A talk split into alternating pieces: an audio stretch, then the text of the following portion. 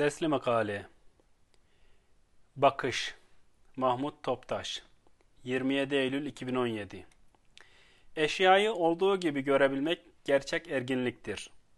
Bu erginliğe erenler düşmanı görünce ondan korkmazlar ve onu hayal hanelerinde büyüterek korkunç bir tablo gibi yansıtmazlar. Sevdiklerini de haddinden fazla büyüterek tapınmazlar. İnsanoğlu eşyanın tabiatına nüfuz etmeye başlayınca küfüyle insanı zehirleyen demiri parlatıp binek yapıp gökyüzüne uçtu. Zehirli yılanı eline aldı, sirklerde oynattı, cinayetlerin faillerini bulmada çiçekleri konuşturdu.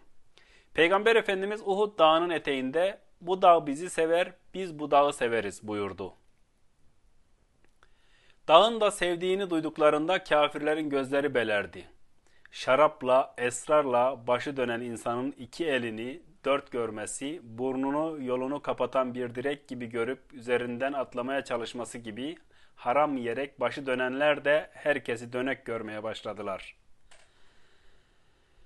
Tefsirler, Hazreti Musa'ya iman etmeyen, onu öldürmeye kast eden Kıptilere Nil nehrinin kan gibi göründüğünü ve içecek bir damla su bulamadıklarını haber verir.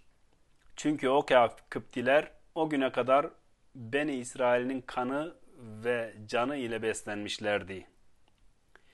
Kan ve alın teri emerek Semire'nin gözü her iki tarafı kan görmeye başlayınca ilk zararı yine kendisi görür. Zulmettiği mazlumların ahı kulaklarında uğullamaya başlar, o uğultular ve hayaletler yatağında dahi yakasını bırakmaz. Kuş tüyünden yapılmış yataklar yılan derisinden biçilmiş akrep iğnesiyle dikilmiş gibi gelir. Roma ve Bizans'tan kalma şehirlerin etrafına çekilen surlar, Beyaz Saray ve Kremlin'e yapılan koruma tedbirleri, ah ederek inleyenlerin ağzından çıkan kıvılcımlar kurşuna dönüp bizi yakmasın diyedir.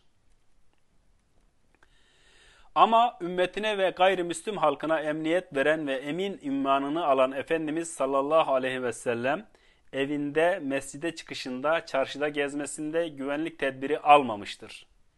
O, güvenlik tedbirini ümmetine ve diğer tebaaya verdiği güvenle almıştı. Müslümanlar yeni kurdukları ve fethettikleri şehirlerin etrafını taştan surlarla değil, adalet surlarıyla çevirmişlerdi. Çünkü onlar bütün insanlara bakarken bunlar ister Yahudi, ister Hristiyan, ister Rum, ister Ermeni, ister Çingene, ister Arap veya Acem olsun fark etmez, hepsi peygamber çocuğu, Hazreti Adem'in çocuğu olarak bakıyorlardı. Rabbimiz, "Ey insanlar, biz sizi bir erkekle bir dişiden yarattık" buyurarak bu nesep kardeşliğimizi hatırlatıyordu. Bunlardan iman edenlerin ise iman kardeşi olduğunu haber veriyordu. Müminler hem Hazreti Adem'den nesep kardeşimiz hem de din kardeşimiz oluyordu. Tarihi harabelerde hazine arayanların toprağı baltayla değil de diş fırçasından daha yumuşak fırçalarla kazdıklarını, tarihi çanak çömleği kırmamaya dikkat ettiklerini görüyoruz. Mümin insan da kafir bile olsa ona bakarken yap, o yapımcısı Halık'ının Allah olduğunu, kırılmaması gerektiğini anlar. Gördüğü pisliği güneş gibi sessizce kurutacak, onu yok edeceğim diye etrafa yayıp da kokunun daha fazla yayılmasına yardımcı olmayacak. Peygamber Efendimiz, "Kim insanlar helak oldu derse asıl kendisi helak olmuştur. Bir rivayette ise asıl kendisidir onları helak eden" buyurmuştur. Settarul uyub, ayıpları örten Rabbimizin kulları olarak yanlışları, eksikleri görecek fakat onları yaymak yerine düzeltip tamamlayacağız. Herkesi Hazreti Adem'in çocuğu olarak görmek, herkeste İslam fıtratının olduğunu bilmek, bir kafirin, bir büyük günah işleyenin yanına uyarıcı olarak varmayı, geniş bir yürekle konuşmayı kolaylaştırır.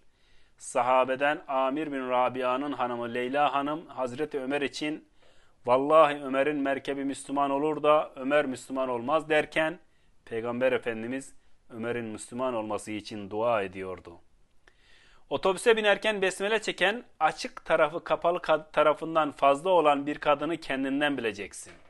Kendi iç dünyandaki açığın onun dış dünyasındaki açıktan fazla olduğunu görüp onun açığını kapatırken kendi açığını kapatmış olacağını bileceksin.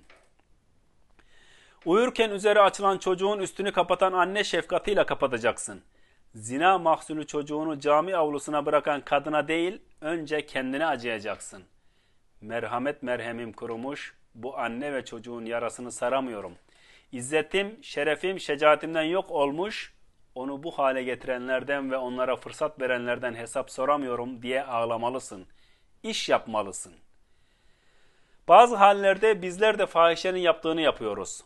Onunki de boşalma, bizimki de bir boşalma çeşidi. O lüks bir hayatla mutlu olurken biz de cemaatsiz camide yazarının elleri kırılmış, celisüsüz sülüs hatla yazılmış, manasını yaşayamadığımız besmeleye bakarak ve ecdadımız ne büyükmüş diyerek mutlu oluruz. O loş bir odada boşalırken biz de kitap, sünnet ve büyük tasavvuf erlerinin tarifi dışında geliştirdiğimiz sohbet, zikir, konferans, seminerlerde boşalmaya çalışıyoruz. Toplum denizi okyanuslar gibi değildir. Okyanusta insanlar birbirine tutunursa daha çabuk batarken, toplum denizinde birbirlerine tutunurlarsa kurtulurlar. Cemaat rahmettir, ayrılık azaptır buyurmuş sevgili Peygamberimiz. Not, bu makaleyi bin dokuz yüz seksen sekiz bin dokuz yüz seksen dokuz yıllarında birçok il ve ilçemizde konferans olarak verdiğim konuşmanın seksen dokuz yılında yayınlanan kitapçığımdan aldım. Okuyan Hasan Göktaş.